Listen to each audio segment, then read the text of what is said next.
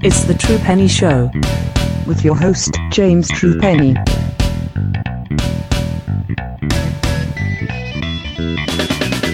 Hello and welcome to the True Penny Show. My name is James True Penny. This is my show, and will you please welcome back the wonderful, the glorious Miss Chelsea Spollen. How are you, ma'am? I I guess I'm feeling pretty glorious today. Uh, it's nice to be back. It's been a while. It has, and we are so glad to have you back. But we needed your specialist on the spot reporting knowledge of New Japan's tour of the Northeast because you were at the Lowell show, the Boston show. I I'm was. I'm guessing it was kind of one of those things like Lowell's not that close to Boston, but people know where Boston is. Yeah, yeah, pretty much. I mean, it's not like it's not inaccessible from Boston, and there a lot of the venues where they could potentially have had the show in like Boston proper would probably have either been too big for them to do a reasonable gate, or like you know maybe the venues would have been too small. Like there are a lot of Boston venues where there are wrestling shows that are definitely not big enough to have a New Japan audience. So um, the Lowell Memorial Auditorium was uh, kind of perfect. Like it was it was packed but it wasn't too crowded and i had a nosebleed seat but i was like 25 30 feet away from the ring or something like that and it was awesome I, I, if I remember correctly, I think ECW used to used to put shows on there back in the day. I think so too because i heard somebody talking about that um and it's had uh i'm trying to remember who did a big show there a few years ago. Would it be i want to say evolve did a show there. Ah, that sounds more like them. Yeah, that's kind of like their yeah. and it's a nice it's a nice venue for wrestling. Um it's got like acoustics that are good enough that people can scream and it sounds good but it's not um it's not like overwhelmingly huge and it's got that kind of like small venue feel but it's still big enough to pack like several thousand people in there and um and yeah my my ticket was like $38 and i was 30 feet away from the ring. So um i have no complaints. It was awesome Well, we're covering the. Unfortunately because the Lowell show was not on New Japan World. We would have covered Yeah, the whole. which is weird because they taped it. They had camera guys there the whole time, but maybe they'll post it later or something. Yeah, but they did put the Hammerstein Ballroom, obviously a very famous wrestling uh, venue Yes. for New Japan Pro Wrestling because it used to be where Monday Night Raw came from. It used to be where ECW taped most of their TV from, and Yep. some of their big pay per views have been from there. Um, and it's the so- Ring of Honor venue of choice when they come to New York. As well. So yeah, it, I think it was really interesting this tour because obviously I th- I'm trying to remember the name of the Ring of Honor pay per view that happened the same weekend, and it was like it was the 1st time me and I think me and Ben Spindler were talking not long ago about the fact that one day New Japan will go to the states and they won't need Ring of Honor, and it's it was Yeah. literally four weeks later. You know, um, Yeah, it's it's intriguing as to like the international power plays that are currently going on between Ring of Honor, CML, and New Japan Pro Wrestling, which we'll probably talk about towards the end. But it's nice to see New Japan venturing out on their own. Didn't use AXS TV. This was purely the power of New Japan World that put the seats in Mm. places. I mean, AXS TV obviously have a big presence on the East Coast and in Dallas, so that's the reason why AXS were probably more involved in this than they were anywhere else. And Ring of Honor obviously Yeah. couldn't help because they were doing their big show um, which Rush took the Ring of Honor World Championship and then promptly got fired from CML not long afterwards. Um, Well, so that'll be hilarious when it all plays out. But um, so New Japan kind of like go into the Northeast by themselves. These are not small shows. Um, No. And do you think they did okay from a live draw business point of view before we get to the actual artistic bit? So um, I think the Hammerstein show. It looked from the shots I saw of the crowd and from people I know who were there, it looked like it was pretty full. Um, And they definitely sold a lot of T-shirts because I saw someone tweeting about wanting to buy a specific one, and it was sold out in their size. And I saw a few people tweeting about things like that, so that makes me assume that they sold a bunch. Um, I also know at the Boston show, the line for merch was really long. So um, I think I, I I don't know if they sold meet and greets at the show that I was at, but I think they did at the Hammerstein Ballroom. So um, if they're you know getting those meet and greet tickets, hopefully that's a decent profit for the company. Um, And I saw a bunch of people post photos with the wrestlers that were really nice, and I don't know, it looked it looked to me from the outside like a successful event. So fingers crossed, because I know running a show in New York is really, really, really expensive. Um, and I don't know if the wrestlers like where was the show they did after this? Philly. Um, Yeah, I wouldn't be surprised if they didn't spend the night in a hotel and everybody just uh, crowded onto a bus and they drove overnight because I kind of think that might have been what they did coming from Massachusetts to go to New York the next day because I mean that drive is like five six hours or something maybe I don't Yeah. know. Um, Well, I've got to say it was uh, it was at the 2300 Arena, better known as the ECW Arena. yeah, featured a main event that sounds absolutely mental. Chase Owens, Gedo, Jay White, Kenta, and God versus Hiroshi Tanahashi, Tomohiro Ishii, Yoshihashi, Hiroki Goto, and the Rock and Roll Express. so everything in a blender at once. yeah that sounds that sounds nuts man i um it's interesting it's interesting how they uh switch up the cards from night to night because they know there are people who are going to all three shows um but yeah it is uh it's interesting what you mentioned before about ring of honor um running a show without new japan and new japan doing a show without ring of honor because wasn't there some possible sabotage with the ambulance for this New York show. I read about that. Yeah, um, this particular New York show, um, as I'm looking at the cage match page, there was uh, an hour and a half delay due to technical difficulties, put a sour taste in everyone's mouth. That's Bong Strowman, uh, who said that on the 29th of September. basically, from what I basically from what I understand is, obviously you can't run a wrestling show without an ambulance, and the ambulance Right. got cancelled. Um, there were obviously rumors that WWE had done the same thing because obviously it's their territory, it's New York, it's also Mhm. Ring Forest, it's Ring of Honor, it's ter- territory. I think it's more likely to be some local promoter in New York who was probably aggrieved that the big draw for the weekend was going there rather than else. I would Well- say, I, because I, don't- I, as, my, um, as me and you have, have quite often said, and Spindler and a bunch of other people, the WWE are very petty, but I don't think they're quite that petty. They're not petty enough to do things they'll get sued over. I don't know about that. I don't know. I mean, it, was interesting too. Um, the person I saw, the only wrestling promoter I saw tweeting about this directly right as it was happening was Gabe Sapolsky. And I was like, well, if there's a person in New York who does a lot of shows who would be petty enough to pull something like this, Gabe would actually potentially be on my list. Not because I necessarily think Gabe is such a petty person, but because like Evolve is one of those is one of those shows where it's like it's big enough that it kind of it kind of draws some of the same people and like yeah. I don't know. I, I don't necessarily think that I that I want to believe that Gabe would do something like that because a lot of people I know have had really positive experiences working with him, but maybe he is. I don't know. We'll say though, Gabe did say on Twitter that it's absolutely ridiculous and unprofessional attitude, and these kind of things shouldn't happen anymore. So possibly not him, unless he's deflecting wildly. I mean, he could be, and like the the I don't know. To me, the thing that I like, aside from the whole sabotage thing, which is interesting, but I mean, we will probably never know what happened there.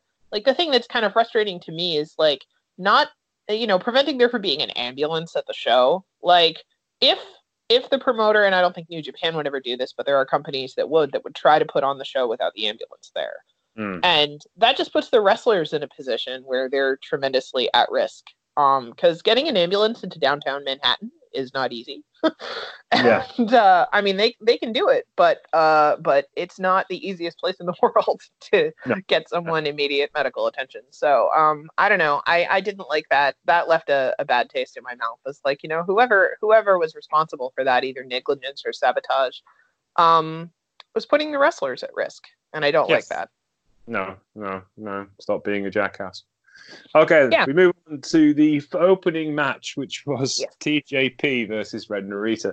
Ren Narita is really good, and he wrestled TJP in 8 minutes and 48 seconds.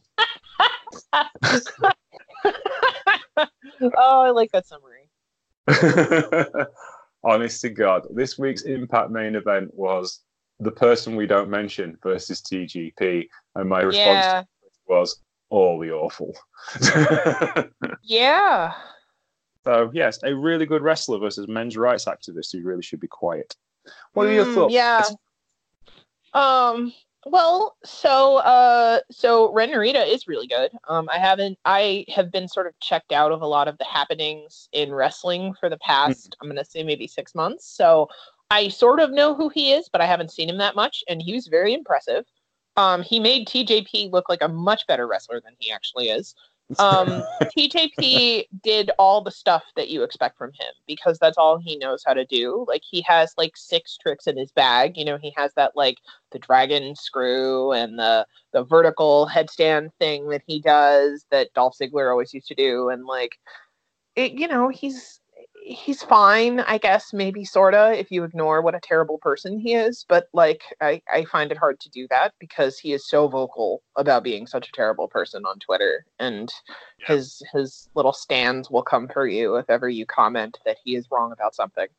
Um, and uh, yeah, I don't know. He's not a good enough wrestler for me to be able to ignore that and just be like, "Wow, that guy is great!" Like New Japan has some people that they work with on a regular basis where I have to occasionally put the stuff that they've said on Twitter in the back of my mind in the filing cabinet and just kind of ignore it and watch the wrestling match and go, oh, wow, that person's really, really good.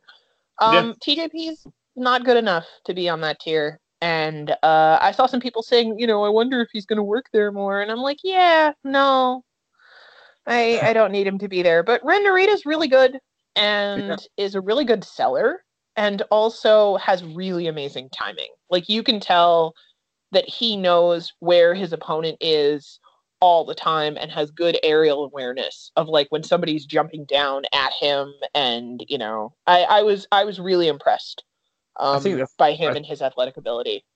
I think the problem TJP has going into this is this is a New Japan crowd. And mm-hmm. New Japan World's been going long enough now for a New Japan crowd to be very bespoke to that particular company. And yep. they've watched Ren Narita from his rookie debut 18 months ago to being this just about their complete wrestler. You know, he's a guy yeah. who's just off being perfect. And TJP is a New Japan wrestler. He went to the LA Dojo back when Nakamura was running it back in the early 2000s as a product, Rocky Romero and those guys, but he hasn't grown since he left. Yeah, you know? he, he doesn't he doesn't is the thing. Oh. Like he he looks the same to me now as he did when he won the Cruiserweight Classic. And if you look at the caliber of guys that he was working with when he was on 205 Live every week, that to me suggests that there's a lack of effort and a lack of personal growth there also for him to not progress and not get better. Like if you wrestle Drew Gulak on a regular basis and you don't get better, or Mustafa Ali on a regular basis and you don't get better, it's you. It's not them. I think. I think. Well, I mean, I think he's been TV TV-sized in the sense of I watched him mm. wrestle the same match that I watched him wrestle as Maverick on Impact Wrestling, and I watched him wrestle the same matches when he was TJP in Ring of Honor seven yeah. years ago. You know, it's not he's not got any better. He's doing the same no. things. A perfectly serviceable wrestler, and he'd be handy to have around if you need him, but you don't need him because you've got far better guys who do a better job. Yeah, yeah. Get somebody who uh who has uh who who doesn't keep putting their foot in their mouth on Twitter and getting the people um, all riled up over dumb political things. Uh, get somebody else. I mean, there's also the point. There's like TJP wasn't very popular in, nope. in his home in his home area, and it's like, well, that's because the fans have followed Ren Narita since he was a kid, since he was 18 years old. Of course, they're going to support him over this person you brought in for no apparent reason. Well, and also, I mean, TJP, even when he's a baby face, he's a heel. He's never yeah. not a heel because he can't, he does not. I mean, I remember when they were trying really hard in WWE to project the idea that he was a baby face. And like, mm. even with Brian Kendrick playing this super sleazy, um, you know, the kind of guy who would like uh, steal your wallet out of your bag, like c- kind of character. Um, he, uh, he couldn't TJP couldn't come across as a baby face. Like he just he couldn't he couldn't do it. So I don't think he ever I mean, I think the crowd was supposed to hate him in this match. They did um effortlessly and they wanted Ren Narita to win things and he did. Or yeah. I guess TJP defeated, but like the crowd was behind Narita. Like yeah. he won that match in all of our hearts. Indeed he did. I'm speaking of winning matches in our hearts. Lance Archer won my heart in the G1 climax because he's an old dude who can do some crazy, crazy things. He can. Karl Fredericks. He beat Karl Fredericks in seven minutes thirty-seven seconds. The current young young Lions Cup champion, who uh, took that title obviously at Destruction a couple of weeks ago. Karl Fredericks is awesome. As a young man, he's going to make a lot of money in the professional wrestling business But Lance Archer at the minute is on another planet. It's like when they broke up Killer Elite Squad, you didn't expect Lance Archer to do this. No. you kind of expected him to kind of like, if he's staying in New Japan, well, he's just going to kind of like dodder about and make up the numbers till he retires. But no, no, no, no, no. Lance is cutting his own path, and that's the important thing for him. I uh I don't know. I I like I get that Lance Archer is a good wrestler. I just think that the specific stuff he does is just not my particular taste. So yeah. I watched this and I thought it was fine. Like I don't have any specific criticisms of it. It just I personally was not invested in it at all. Um and I, I mean, I did. I do think Karl Fredericks looked like a star, and I thought Lance Archer looked like a star. But I also was kind of like, eh, just not for me. I think. I mean, obviously, Lance is not going to be to everybody's taste, but it's certainly like he's put the gas on. He he is going yeah. full. I think he's possibly realised I ain't got that long left, and if I'm going to make an impression, I best do it quick. Yeah, and that was if I had a criticism on him um, when I first started watching New Japan shows that he was featured in, it's that there was a long period of time where I I got that sense that he almost didn't care. And mm. I don't feel that way anymore. I feel like he really like the switch has been flipped. I feel like he is really invested. Yeah. Um, only member of Suzuki Gun on this tour. Interesting news coming out of Japan that Minoru Suzuki may be done with New Japan Pro Wrestling after. Oh, I didn't see that. Yeah, uh, Voices Wrestling reported that this week. It was um, Harold Meij is definitely gone. He's done the bit he wanted to do as mastermind the US expansion, and it's because of shows mm. like this. Apparently, Minoru Suzuki is going as well. We don't know. It's not been said, but Minoru has not been happy because he wasn't in the G1. That angry tirade and promo before the G1 was actually uh, a truthful promo. It was him yeah. speaking himself. Um, and he's um, because they gave literally given him nothing to do for the last six months, which is understandable. He has. He wasn't in the New yeah. Japan. He's he still thinks he's a viable professional wrestler, and to an extent, he definitely is a viable ex-professional wrestler. I'm not sure he could have done the G1, but then again, yeah. there was a couple of guys in the G1 who I didn't think necessarily needed to be there either. yeah. So, you know, it's um. And there were some guys who were in the G1 where I was kind of like, the storyline they're telling here isn't doing that guy any favors, and I mean, that's kind of how I feel about Suzuki Gun in general, from what I've watched, which granted is not a lot, but that's the vibe that I get is that they're just kind of like, well, that stable isn't that important, so whatever. No, and I get the feeling like if you if Minoru's out of the out of the question, then you obviously going to have a power vacuum, and it's either going to be Taichi Gun or it's going to be Saber Gun, isn't it? And that's a far more interesting story to tell. Um, I would think. Um, yeah. Minoru, Minoru thinking about going back to Noah, which I think he would he would actually sail in that particular scenario. That I think Noah would have him very happily. And oh yeah, do... they they need him for sure, not the other way around. yeah, so we shall see. Anyway, let's go on to our third match. Juice Robinson of Regular Army and Mad Mikey Nicholls of Chaos defeated Alex Coughlin. that's Coughlin. uh, and Clark Connors in 8 minutes and 29 seconds in a very functionable match. Alex Coughlin and Clark Connors, very good tag team, worked together very well mm. for two young men who uh, haven't really had that much experience together. And, and Juice and Mad Mikey again, I haven't seen Mikey Nicholls for, for a while since the Super, uh, since the New Japan Cup, but it's nice mm. to see. He's a good hand, and uh, him and Juice pulling some good stuff together. It just kind of does what it said on the tin kind of tag match, openers tag match, keeps Juice in the frame. Obviously, he challenges John Moxley for the US title at King of Pro Wrestling. What are your thoughts on this one?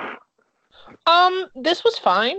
Uh, I, I don't know. To me, Juice felt a little lost that was kind of my major takeaway is that like i don't know that that guy knows i mean I, I think he's doing his job well but i also i get the vibe somehow that he doesn't know what the company has for him or wants to do with him. And it, it felt a little similar to me to the vibe i got when he was in nxt before he left.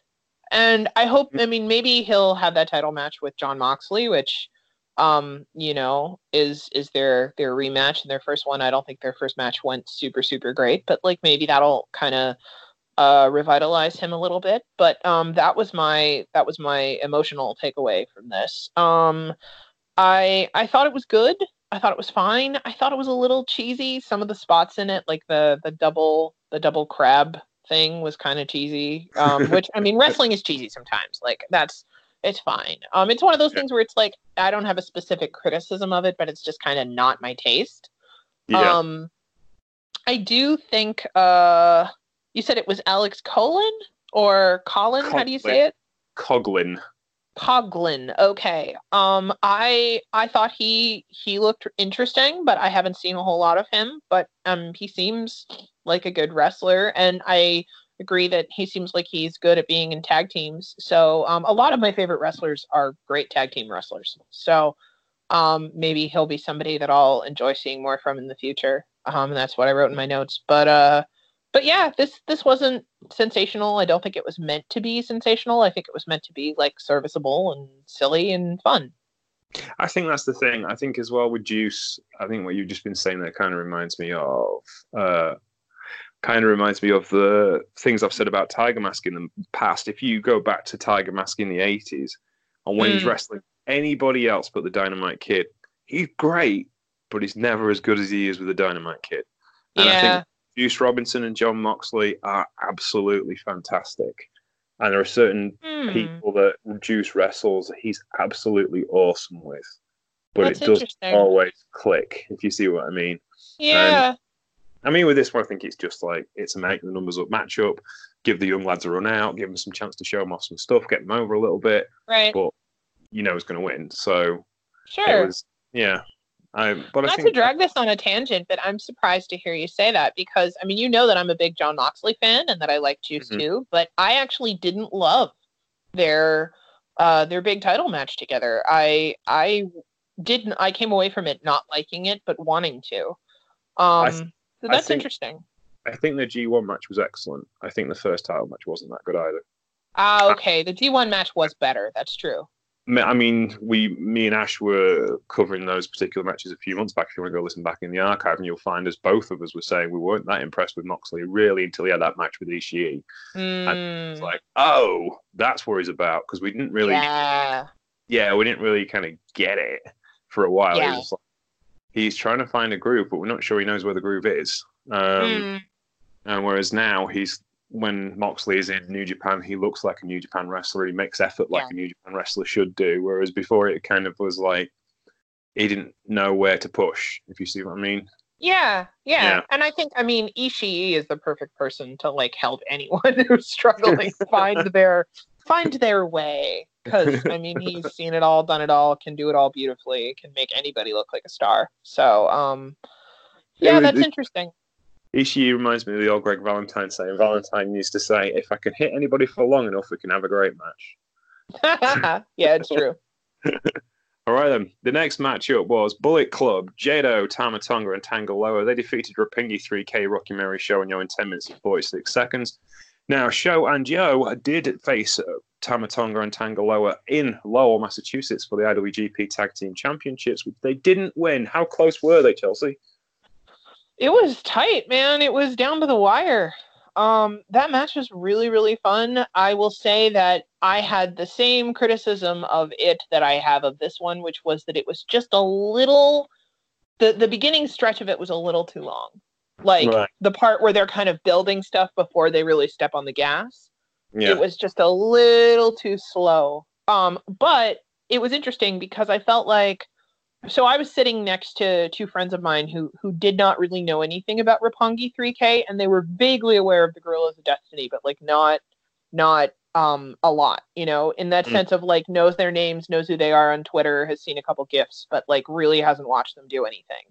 And they came out of that match being fans of all of those guys but for the first part they were just kind of like what is this yeah. and i think um i think the guerrillas of destiny and shonyo are guys who sometimes rely just a little too much on that type of charisma that they have where like you know the crowd knows who we are and we're this particular aesthetic and we do it really well um and then you know it's all it's like you you can forget sometimes that those guys are really great wrestlers because they have this aesthetic that they've just kind of like nailed down and they Mm. lean a little too much on it i don't know maybe maybe i'm not articulating that well but that's that's just kind of the vibe that i have there um, I think Roppongi 3K does a better job of being like showing you that they're really, really great wrestlers when uh when Rocky is with them. Yeah, yeah, no, I agree with you. I think, I think they they've missed Rocky over the summer. And Rocky's been concentrating on doing his uh, commentary gig. Um, Yeah. He's um, he's kind of like left them in the lurch because Yeah. they're, they are there's very few babyface teams down the years that needed a manager, but yeah, one, you know, he's I think Rocky is such a part of that deal, a part of that particular unit that you do miss him. if He's not there. Um, Yeah. and, and I and this- just I love Rocky Romero. I just sorry to interrupt, but I just it was so cool seeing him in person in Lowell. Um, he wasn't with uh Roppongi 3K, although he did like kind of hype for them, and he came out. He didn't wrestle, but like he came out to stand on the apron and be supportive during their match. And Mm. just he's so charismatic. He's so much fun. The New Japan fans who know who he is, a lot of those people just love him so much. And um and yeah, I think uh, I think they're a more complete team when they have him there. Yeah, and I, I think I like the way that New Japan's presented this. You know, um, Yoh, supposedly quote unquote the weaker member of the team, get pinfalls over Tama Tonga in two main main event tag team, well not main event, but major event tag team matches two nights running. That's Yeah. why they're considered contenders. All of a sudden, Sho and Yoh are heavyweight contenders, and they lose on a non-televised match, which means they don't lose any momentum. And there's another team for World Tag Mm. League. If they if they want World Tag League, they can put Sho and Yoh in World Tag League. They can give them a shot because they have done everything in the junior heavyweight tag team division, and they're trying to get Right. Shine, Shimori, and Phantasmo at the minute. So they don't really want them there. You know, they can even if they don't win the tag team titles. Well, I would put them as outside bets for World Tag League. Mm. Well, uh, that uh, that would be really interesting. I uh, I could get behind that. I um I like Shonyo. Like just uh I've seen them. Um, I saw them in Ring of Honor when they were on their excursion as the Tempura Boys, Mm. and seeing their evolution into what they've become now is has been really interesting. Um, so if World Tag League turns out to be a big uh a big event for them, that would be that would be really cool. I would get behind that.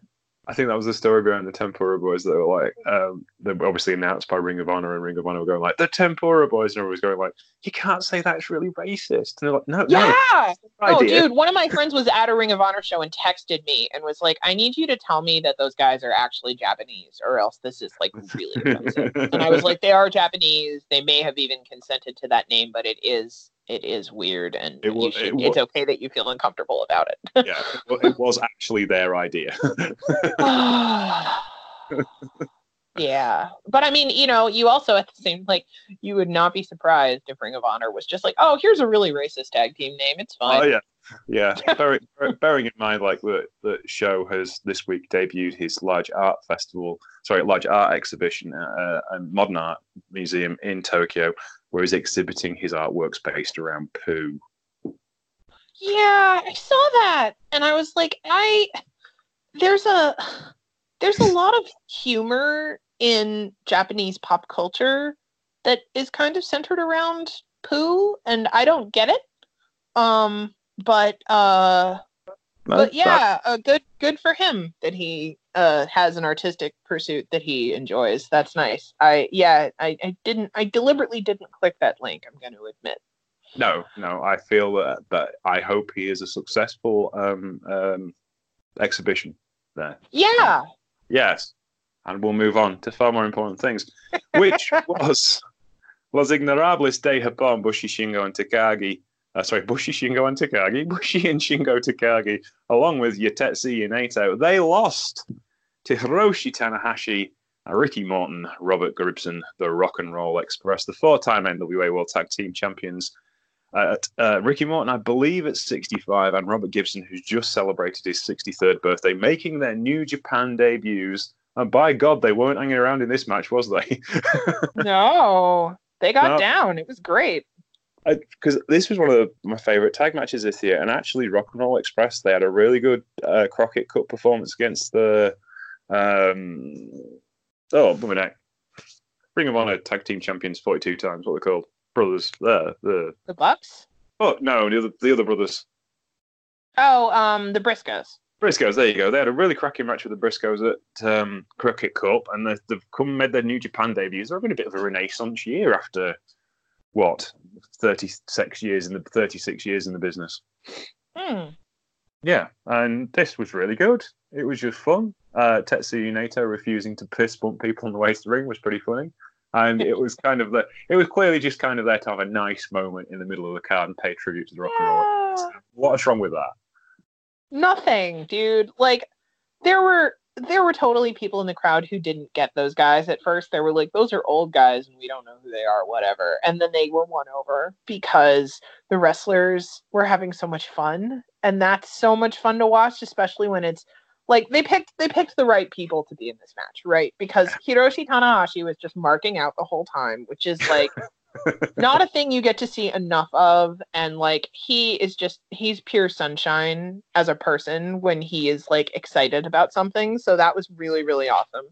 Um naito is someone who fights you know as a character sort of like fights his own emotional reactions to things but was just vicariously having such a great time. And i you know as a naito fan i was just like heart eyes over that. It was awesome. Um bushi uh did all of his Bushi things that he does really well and looked awesome and you know is uh, I I always enjoy Bushi more when he's in a tag team setting than I do as a Yeah. singles guy and I feel a little bad for saying that but um but he looked like very very comfortable and I mean Shingo is very charismatic and it's cool that the crowd is behind him so much um even though you know in this case obviously like he was one of the bad guys but just like this was one of those matches where there was almost there were no bad guys like everybody loved everybody else and it was so much fun But it's like Ricky Morton going for a suicide dive on the outside of the ring. Seven, it's, it's like triple drop kicks. Did you notice Hiroshi Tanahashi having the signature bandana at the top of his boots, a la Ricky Morton and Robert Gibson? yes i Yeah. saw that oh he's he had so much fun with this like i i loved when the rock and roll express did the like the double clotheslines and then tana did the senton to the center of the ring it was just oh it was so great It was clearly they'd worked shit out. They'd figured out how to make this work. And um, yeah, just brilliant. Absolutely brilliant. And it was Tiger Hattori's last match refereeing in North America. Oh. Oh, Tiger. You know, Tiger's been around a long, been a part of pro wrestling for a long time. Started off working for Giant Baba in the early 80s. Uh, Kevin Kelly gave a detailed story that he actually started in Florida under um, uh, the Graham family uh, Mhm. in the Florida promotion and did an awful lot for New Japan, for All Japan, for NWA Wrestling. He's been around forever, and pro wrestling will not be the same without him. His protege at the minute is um, Rocky Romero, who's taking over his front office role, kind of of his yeah uh, linking people together. But Rocky's the perfect choice. yeah, Tiger does all sorts of stuff that you don't really see. You know, um, Jushin Liger appearing at the NXT Takeover a few years ago was kind of it was uh, Steve Regal's idea. He William Regal's idea. He wanted to kind of get Liger, and he kind of talked to Finn Balor, and Finn Balor kind of talked to Tiger, and Tiger kind of fixed it for everybody to be able to do it. New Japan released Liger for the night so he could do that. Tiger has Mm. been um, pretty much, you know, instrumental in Bullet Club, not as the faction you see on TV, but Bullet Club as the faction you see pr- uh, people working, people like Karl Anderson and Finn Mm. Balor and uh, or Parent Prince Devitt as he was then, and all those gauging talents that have come through. They wouldn't have been there if it wasn't for Tiger. Tiger has been, you know, you think about the big matches that Tiger has refereed. Tiger refereed Tatsumi Fujinami versus Ric Flair in the Tokyo Dome, 64,000 people Wow. at Starcade in the Tokyo Dome for the NWA and IWGP Heavyweight Championships. He refereed the main event of Tatsumi Fujinami versus Ric Flair in uh, North Korea for the biggest wrestling show of all time. Tiger Hattori will be look listed as one of the greatest referees that ever set foot in Squared Circle, and we salute you, sir, at the Troopany Show. When you finally go, it's going to be an awfully big day in pro wrestling. Dude, Tanahashi was crying and like getting really emotional in a bunch of the fan photos I saw of this, and like it was the the fact that that uh, Tiger got to have this like big moment with you know his family and a bunch of his friends and like the Rock and Roll Express who were like legends in the business. Like I was really happy for him to have that and to have it in New York, which is a great wrestling town where a lot of the fans probably actually do know and care who he is. You know, especially some of the older fans, which I know the Hammerstein Ballroom attracts. Um, and and he, also, uh, I was say, and also his friends and neighbors because he lives in New York City. yeah, yeah. So that was that was really nice. I was happy for him to have that. Yeah, it was awesome. Um, but we should move on with the actual wrestling. The next match was Amazing Red and Chaos. Hiroki Goto and Tomohiro Ishii. Amazing Red has kind of been picked up as an associate member of Chaos thanks to his friendship with Will Ospreay. They defeated Chase Owens, Gedo, and Jay White in a thoroughly thrilling matchup. Uh, You were saying about your favorite, some of your favorite wrestlers are tag team wrestlers. Chase Owens is my favorite tag team wrestler in the world at the moment. He's amazing. Mm, watching the guy wrestle because he's so much dirty fun. yeah. He is. He he's taken the Memphis style of professional wrestling and applied it applied it to strong style, and I think that's a different level of wrestling genius. Um, and I just love watching the guy. And Amazing Red, you know, 25 years in the business, like, hey, let's put you in a main event with these two big heavy hitters and see how you get on. Fine, I can do that. he looks better now than he did when he was like 20 like that guy Yeah. is that guy is incredible um he was he was at the boston show too and uh he he can do some stuff that is like right on that fine line between pro wrestling and interpretive dance Yeah. and um it was yeah it was really cool seeing him uh are they are they thinking about like using him more do you know I think. Well, I mean, he did the New Japan, uh, the Super J Cup for Liger. Um, Mhm. It's obviously based in North America, and I think people were impressed. And Ospreay's obviously been a big, in, it's been a big influence on Will Ospreay, and I think Ospreay would kind of like to see him. And Ospreay has some kind of pull in New Japan these days because he's like. He's been he's worked so hard for them, and he's had one of their outstanding, he's one of the most outstanding years in pro wrestling history. yeah Mo Chatra was putting him up there with uh, Misawa, uh, Manami Toyota, and Ric Flair levels of good uh, in the last 12 months. So I think there's a possibility they might use him a little bit more. I mean, you've got Super J Tag League coming up. I'm guessing Birds of Prey would be there as one tag team. Mm. Um, obviously, current tag champs. You probably get Sho and Yoh as defending champions. Um, but Amazing Red and possibly somebody else would be quite interesting. yeah Um, It would be a- really cool if Amazing Red got hooked up with New Japan on a more regular basis because um, I used to go to the promotion that he um, that he runs in Queens called House of Glory. Um, and uh, disclaimer that yes, I know that Elgin is sort of affiliated with that promotion, and I've never liked that, but I also used to go to the shows because they would book people that I really liked, and I wanted to support those people. And um, there are some really good wrestlers in that promotion who haven't sort of broken through yet. Um like uh, private party got signed to aew and they um i think if i remember right they actually trained at amazing red school and came up through there. And um i know leroy green just had a a show that he did for evolve and gabe sapolsky said nice things about him on twitter so um amazing red if he came to do stuff like tag matches in japan and brought some of his students with him that would seem to me to be a logical fit there that could be really fun Yeah, yeah. I think it'd be interesting to see if, if I mean, I don't think he wants to do a full time run anymore, but certainly like Yeah. doing doing something like Better Super Juniors tour, so like three weeks of living Yeah. in Japan, doing- doing a New Japan tour, and getting to stay at the Tokyo Dome Hotel and doing all the things that New Japan guys get to do if you go on a regular basis. I think it'd be Yeah. kind of cool for him to see that. If he could find him a partner, I hope it isn't TJP, but somebody. I hope it's not TJP either. I hope he gets one of his students to come. Yes. Um, I think that would be really great. Um, but yeah, we'll see. Uh, Goto and Ishii looking really good in this. Obviously, this was build Yes. up for uh, Chase Owens versus Tomohiro. Sorry, Chase Owens versus Hiroki Goto for the Intercontinental Championship at King of Pro Wrestling. Goto is a changed man. I know Kevin Kelly did crack on about this on commentary, but it was, wasn't actually, you know, wasn't far from the truth. He looks like a guy who could do the job now that he's been professing he can do for the last 12 years and never quite Dude, right? Yeah, and I don't know. What, I don't know what the switch is. He just looks more switched on, more together, more you know, just there. It was really interesting to me to hear commentary say that because I enjoyed seeing Goto at the show that I went to in Lowell more in person than I have ever enjoyed watching him in the New Japan product on the network. And like some wrestlers are kind of like that, where you appreciate them in person in ways that you just can't on TV. But Mm. I was surprised. I was like, I don't think it's just that. Like, you know, Goto kind of has this cool veteran vibe now where he's like, you know, I uh I am a big, tough, strong samurai guy who knows exactly what I'm physically capable of and can beat the crap out of my enemies. And for a long time, he was. I I think that's you know um, pretending that he had that vibe, and maybe it was one of those fake it till you make it kind of things. I don't know, but you're right. He does. Um, he is more engaging now, and that was really nice to see because um, he's always struck me as like a a nice guy and I know that a lot of the wrestlers who work there look up to him, but he was just never someone that I could be like the biggest fan of because there was always a piece missing. And um, I didn't see that in this match. In this match, he was really fun to watch.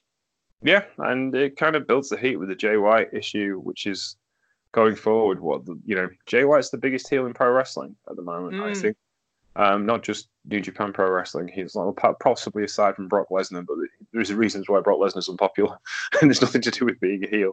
But um, yeah. I think actually, as a genuine straight up and down heel, I think Jay White's as about as good as it gets in pro wrestling right now. Um, mm. And Goto's the perfect person to build off with that. So I am very impressed and looking forward to seeing that match with Jay White and Goto because I think it's going to be better than anything either of them have done all year. Yeah, Jay White, um, I, when I first saw Jay White in person, I think it was at a Ring of Honor show, and I think he was still a babyface. And yeah. it's been really interesting to see him evolve into this like vicious, dastardly heel where you're just like, yes, I know you're everybody's hot topic boyfriend, but also I sort of love to hate you. Mm. Um, it was it was uh the girl next to me actually apologized to me. She's like, I'm a big Jay White fan. I like the bad boys.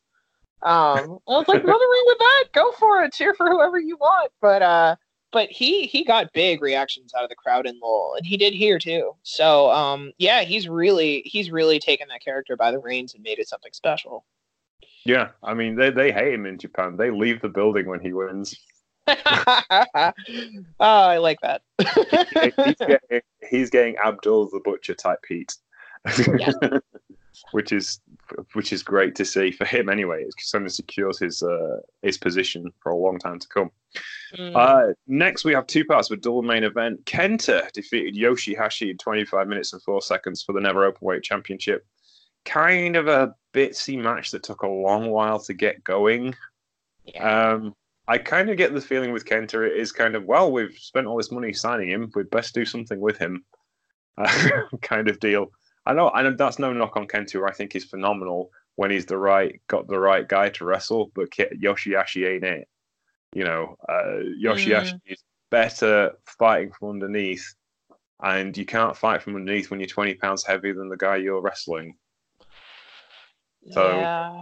there was a basic flaw in the psychology. Yoshihashi was not the guy to send after Kenta because um, he's like he, he's an underdog and you know you can't. It makes it really hard to be the underdog when you're taller and, and bigger than your opponent, no matter how big, no matter how good he is.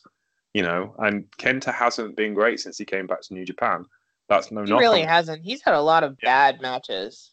You know, and I don't think it's necessarily a knock on Kenta. There's injuries. There's finding the groove again. There's finding your style again. There's trying to get over to this really hostile crowd that don't like you. There's all this bunch of stuff going mm. off with him and then you stick Bullet Club in the mix, which was probably the only thing they could do with him, and that makes sense. And he kind of did that well. And you know, Katsuyori, Katsuyori Shibata sold the house for him. However, yeah. that doesn't like between the ropes. That still puts you at a disadvantage, you know. And the last time, like we said, the last time Kenta was in that particular building was for the Ring of Honor World Championship, and it's like the match he had there against Bryan Danielson uh, and Samoa Joe, I believe. I can't remember off the top of my head. In comparison to this, was yeah. I know, obviously, ten years younger, but equally, he's not like something's not there yet. I don't think. I I haven't enjoyed a match of his a whole lot since he had that match with Akira Tozawa on 205 Live like two years mm. ago. Yeah. And that match was incredible and I mean, I'm sure a big part of it was just like the two of them being relieved that they got to do something different and they don't get to work that much. And I, whenever I see Kenta in New Japan now, I think back and I'm like, bring that guy back. How do you yeah. get that guy back? I, I don't know, man. I don't know if he's going to get it back. And I, I feel horrible saying that. I don't want to count somebody out, especially someone who works as hard as that guy has over the years. But you know what it is? I sort of wonder if maybe he feels like he's done it all. And what's the point? Because he's too old at this point, I think, and has had too many injuries for New Japan to put him in the top star category, right? Like he's never going to be a Naito or an Okada. Yeah. Like he's just yeah. not going to get to that position. Um, he went to WWE. He participated in a match at WrestleMania. Like he's done a lot of the things that he set out to do. He had done a whole lot of those things before he even came to WWE. So he's kind of done it all. And I wonder if it's really hard to find the passion that he used to have when he was younger having accomplished so much in his career. Um, and I wonder if that's what we're seeing now. You know, it's kind of, it almost reminds me a little bit. I hate saying this, and I feel like I, I have to say sorry to any Kenta fans listening to this. He reminds me a little bit of Dolph Ziggler, um, where I mm. see Dolph Ziggler now, and his character whines a lot on the microphone about, like, you know, I'm the best, and I was denied all this stuff that I should have done. And Kenta doesn't seem to be bitter about it, but the takeaway I have there is there's no passion behind this pain. It's just sad. Yeah. And watching him wrestle Yoshihashi, um, that was also kind of hard because Yoshihashi is somebody else where I, I look at him and I think like if you had a moment where you could have possibly ascended to that top tier where where a lot of fans really would get behind you and root for you and you were their guy, you might have missed it like I feel like he kind of missed the window. Mm. And I almost feel like Yoshihashi when I look at his career and the stuff that he's done, like when I look at his Wikipedia or his cage match page, I'm like, did you actually get to do any of the stuff you really, really, really wanted to do? Mm. And it's almost the opposite problem. And then you had those two guys working yeah. each other for 25 minutes. And it was like, I instead of watching you guys, I sort of want to like send you both to therapy to figure out what you really want. Like th- that sounds really harsh. I, I feel bad saying it, but like yikes. It was it was hard to watch, man. I, I paused it like twice and got up to get snacks because it was not it was not captivating. I mean the match that Kenta had with Ishii in London was superb. Mm. But no one's had a bad match with Ishii in 18 months. Ever? I, I, don't know that I I don't think I've ever seen Ishii have no. a really no. bad match. I've seen ones that are better than others, but Ishii can get gold out of anybody. Yeah, I mean, for me, it's just been like it's been it's just been painful to watch to watch this match. I don't know. I mean, part of me thinks that Kent is running a character that isn't as good as it should be just to annoy the fans. Mm. And I mm. could get behind that, but I don't get the impression that he's taking the foot off the gas that much because he's trying really hard. Yeah. I think the right thing, I think it's the right thing to do with having God interfere on his behalf. That tells the story really well, but it is annoying for mm. New Japan fans who are used to the pure wrestling aesthetic, which is what they want. But equally, it doesn't make right. an awful sense to for Kenta, who's supposed to be this dastardly heel, who's got this backup if he doesn't use it. So, yeah, for me, I, I think, I think I think the story's better than the wrestlers involved in it. Yeah, I want I want Kenta to tap some of that to tap some of those feelings intentionally. Mm. I feel like if he can access whatever it is that he feels like he's missing right now mm. and put that into his art in a way that's intentional where he has control of it and he gets to express some of it in a way that's cathartic i think i would get behind that personally me. I don't know if it would be the right thing for the new japan audience or for the faction that he's in but to me that kind of thing is is that's a that's a thing i really enjoy watching in wrestling is like here are the things i real life feel personally aggrieved about and i'm channeling them into my art as hard as i possibly can. That's why i like naito. That's why naito's my guy. Yeah. Um so I don't know. I, I hope he figures it out because he's had this long, amazing career, and I don't want his his uh his viable years that he's having at the end to be something that he's disappointed about. And also, I will say, I hope Yoshihashi figures things out someday. I feel like we say that every year. I feel like every year we have a conversation on this podcast where we're like, I hope Yoshihashi gets it together. and uh, I'll just say sorry, Christy, if you're listening to this, that I said that. Um, I know you love that guy, and he was good at the Louisville show that I went to, but also not the top star that I think he wants to be. And I feel like no. I can tell that he's sad about that. No, I mean, I think, uh, yeah, I mean, me and Alex Watt have been actually having this conversation for five years since the beginning of this podcast. and yeah. me and Edwards have this conversation. Me, you, Alex, and Alex have had this conversation.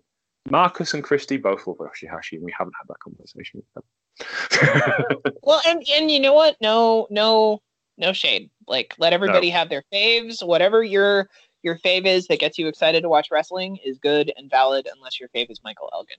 Um, yes. Yeah. Yeah. All right, let's move on to our main event, which is Los Ingobernables de Japón, Evil and Sanada. They defeated Kazuchika Okada, Kota Ibushi in 18 minutes and 46 seconds when Evil pinned Kota Ibushi, setting up their match for King of Pro Wrestling. Yeah, this was as good as you expect it to be, considering the yes. four people involved.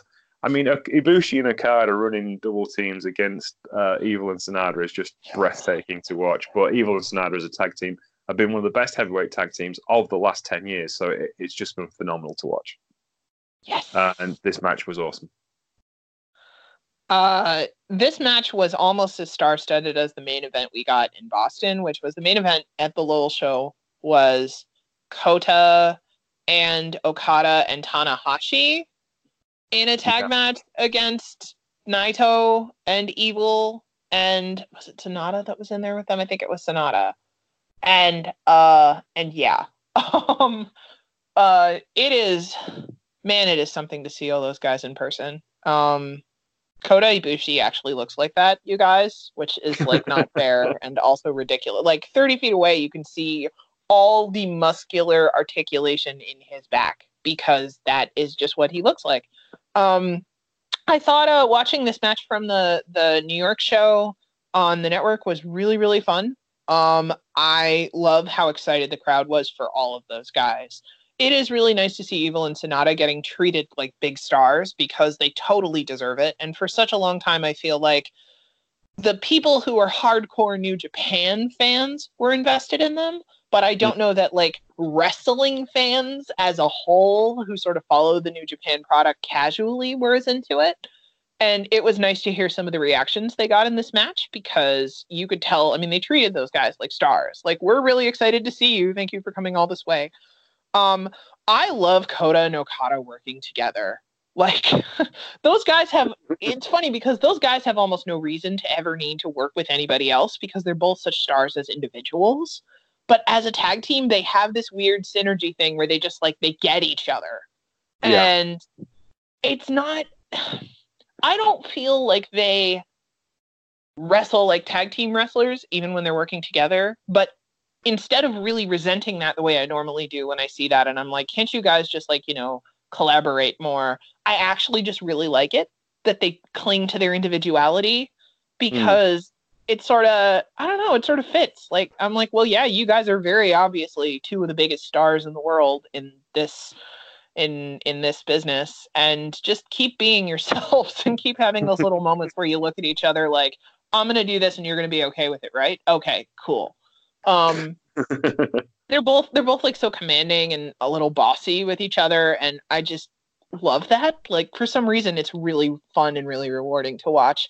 Um, during the Lowell show, one of my favorite parts of a lot of Okada's stuff that he did was watching the other wrestlers watch Okada.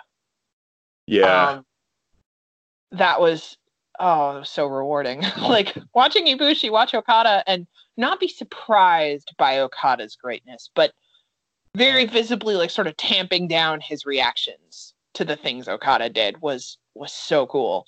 Um, I got a lot of vicarious enjoyment out of that. Um, and yeah, this match was so cool that like I had to go Google it to remember who won before yeah. we started this segment because none of what I took away from it had anything to do with who won or who lost. It was just really, really fun. Yeah, that's that, and that's usually a, a good sign that it was a fantastic match. Yes. Yes, I, I think as well over the Ibushi being an ace for DDT for so long, he doesn't have that kind of necessarily have that reverence of Okada that some of the guys who come up through the company have. Because yeah. he's he's been an ace too. He knows he knows the position Okada's in. He knows how hard it is. He knows all the things that he does so well is because of that that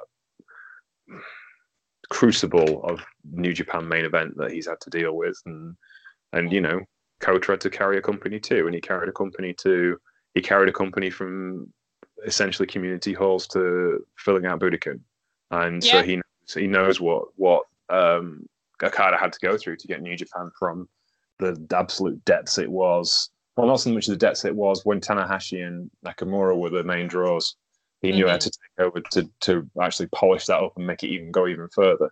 So there's, I think there's a lot of mutual respect there. And if it does end up being those two at Wrestle Kingdom, which I don't see any reason why it shouldn't be, I think it's going to be one incredible. Oh, so good. But um, we shall see. Should When uh, uh, when they had Kota wearing the was it was he he wasn't Tiger Mask was he? No, he Yes, was the character I- from the New Japan anime. yeah, Tiger right? Mask yes. Yeah, and he was wrestling Okada for a bit, and they had that one um that one big match together. Uh, yeah, the 43rd anniversary show, I think it was. Yeah. It was really interesting watching them wrestle each other because it was almost too clean. Yeah, It was almost too clean. And now that they've had this this time where they're both sort of like top baby faces and sort of they've done some stuff where they're on the same side and done some of that stuff on screen. I feel like it would be messier and grittier if they had a big match now and I think I think that would be even more fun to watch. It's not like that first match was bad. It was just it was so pretty that I almost felt like I was watching a a competitive sport and not like, you know, a storytelling thing. Like I, don't know, I- I'm not articulating I- it very well. I know, I know what you mean. I mean, like the Kota that that was the wrestler then was Mm, a free spirited acrobat. Yeah. Whereas the Kota that is currently in New Japan Pro Wrestling has learnt his lesson and has tamed things down to a more manageable level. That he doesn't have to be so explosive, he doesn't have to try so hard, and he's telling a better story now than he ever has done. Um, Yeah. I, it took a concussion to do that, but it, if it's a lesson he's learned, then I'm not saying it's worth. It's never worth getting a concussion, but it was certainly worth the experience of having to go. I can't do the things I used to do. What can I do to make myself better without with less effort? And he's Yeah. he's he reached that point. You know, he's a much more watchable wrestler for me now than he was a year ago. Um, Yeah. Though he's less spectacular than he was a year ago, but he's gone back to his roots and relied on kicks and strikes Well, and and he and he looks like he's enjoying himself now. He doesn't look like he has to exhaust himself in order to be able to live with what he's done in the ring. He looks like he's having a good time. And I think that's one of the reasons why people like Okada so much is because Okada can do so much and make it look so effortless. Even though he doesn't give you the same visual cues of like, you know, his his pleasure that he takes in what he does and his pride in, that he takes in what he does you still kind of get the sense that like you know that guy does some of the things he does just because he enjoys it and he's passionate Exactly. about it and Yeah. Kota's got some of that now too and it's really nice yeah, it's it's going to be wild come Wrestle Kingdom. Do you want to have a Oh quick God, yeah. through, quick through and through the matches for King of Pro Wrestling to preview them? sure So King of Pro Wrestling is on the 14th of October. There's a bunch of tag matches which look really interesting. One that stands out to me is Hiroshi Tanahashi and Tomoaki Honma versus Togi Makabe and Toru Yano. So it's members of GBH versus members of GBH, which will be intriguing. Uh, Mhm. However, the singles match, Jushin Thunder Liger, or will it be Kishin Liger versus Minoru Suzuki? That's one of them. That should be awesome. yes That should be the main event. I'd, they will beat the crap out of each other and it will be great It will be awesome. Evil versus Kota Ibushi for the IWGP Heavyweight Title number one contendership at the Tokyo match, which is the longest name for a match in New Japan. But that Yes. should be very, very good indeed, and kind of a rematch from the G1 match, which was excellent. that'll be really fun i i think those guys work together well Uh, Will Ospreay will defend his IWGP Junior Heavyweight Championship against the Rev Pro undisputed British Junior Heavyweight Champion El Fantasmo. Fantasmo has had a breakout year, and um, if you go back to uh, Indie Empire magazine, there is a special on him that we wrote uh, specifically for him. Um, but yeah, I, I think he's going to be. I think this is going to be something special because he's he's working on an Ospreay level, and there aren't too many people at Ospreay's level this year, are there? I my my enjoyment of Will Ospreay and the things that he does is always tempered by the fact that By he things he says. in real life. yeah, exactly. Like if that guy would just delete all his social media and had like never had social media, I would like him way more than I do. Um, that said, he is a really good wrestler and he has really good big main event type matches a lot of the time, and I'm sure that match is going to be really fun. I, I, love the fact that Phantasmo keeps trying to goad British fans by saying, "You live in a shithole," and we're all saying, "Yes, we know." uh, yeah. It's just like I was in your hometown this week. It's a shithole, and it's like, yes, yes, we're well aware of that. We, we are going through hell right now, and we, we can't help it, and there's nothing we can do about it. But yes, like so you- dude i don't know if you've heard of this big thing called brexit but uh but yeah that that might be a thing we all know about anyway, uh, Jon Moxley will defend his IWGP United States Heavyweight Championship against Juice Robinson in a no DQ match. I have a sinking suspicion that Mr. Robinson may have some extra things to put in his baggage on the way home after that one. That's my prediction. What's yours, Yeah. Chelsea? i i think so um i i would be really surprised if new japan banks on using mox going forward like for everything and they're going to have to keep putting him in big events if he has a title belt with them Hmm. Um, and uh, I just think, I mean, that guy's been injured a bunch, and um, he just had surgery again, and he's going to be working for AEW. He's going to be on AEW's weekly program. He's one of their big top build stars. He's about to start a feud with Kenny Omega. Like that guy has other stuff going on. Um, Yeah. I don't think he needs New Japan, and I don't think New Japan needs him. I mean, and I say that as a big fan of his, who certainly doesn't mind him you know, having another thing to do there. And there are lots of guys there I want to see him have matches with, but I don't think he needs a title to be able to do that and have a cool one off once in a while when his schedule is a little lighter than it's probably going to be in the coming months. I get the feeling he just wanted to do the G1, and New Japan going, Yeah. yeah, yeah, we can do that. Yes. We'll- Do Can the G1 and then give some interviews about how Kota Ibushi is so handsome and ripped and has great hair. and how much he hates wrestling Toru Yano. Yes! Oh my god, that was oh, that was so great. Like I just he was laughing as he said it because like he hates it, but also like he he just had such a great time doing that shit. And you could tell. And I, as a big fan of his, and as a reluctant fan of Toru Yano, um, I I enjoyed that tremendously.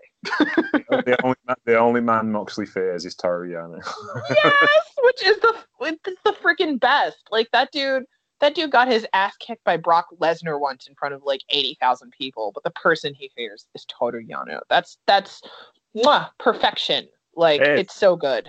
It's the Deadpool thing. Like Deadpool is scared of no one in the Marvel universe except Squirrel Girl. Yes, I love that. Oh, that's that's the perfect analogy, James. Yes, Perfect. it's Squirrel Girl beats his ass every time she run, he runs into her. Yes. Um, IWGP Heavyweight Championship match: Kazuchika Okada and Sanada will be outstanding as it has been the previous four times this year. I love these two, but I have seen this match enough, and I don't think it was the right choice for the main event of King of Pro Wrestling. I, I, I think it's great, but it's predictable what will happen unless they pull something really left field like Sanada winning the championship, which I don't think will happen. I mean, I don't may. think that'll happen, but I want it to happen someday. Sanada deserves that shit. Oh yeah, I think Sanada would make a great champion, but I don't think he's ready right now. But they're going to have to do it sooner or later if they are going to do it because Yeah. he's not young. Because we like we we kind of like keep thinking, but he's been there for three years and he was already in his early thirties when he got there. He wasn't he was Yeah. still there. So he's only got like eight years left. So if they're going to do it, get get get going now whilst he's still Yeah. young. You know. sometimes people have to have to be ready before they have a title and sometimes they have to have the title before they get ready and i could see that happening with Sanada but you're right i don't think it's going to happen right now Okada's that guy. He's the living proof. You know, he came back from his excursion in Impact Wrestling. He had the worst excursion of any Japanese wrestler ever. Um, Yes. wa- walked out at Wrestle Kingdom with chubby baby fat under his chin and challenged Tanahashi, and everybody laughed him out the building. Um, and then he won the championship, and he is a wrestler. He was a wrestling god within 12 months of winning his first time. So you know, he's he's on another planet, and Sanada could be that guy. i could see it But we'll see. I doubt. I don't think he leaves King of Pro Wrestling with the championship. I think Okada gets it, and it's that's the lockup till January the fourth for me. But that's just me. It may if change. Had the title, would he and Naito have some beef?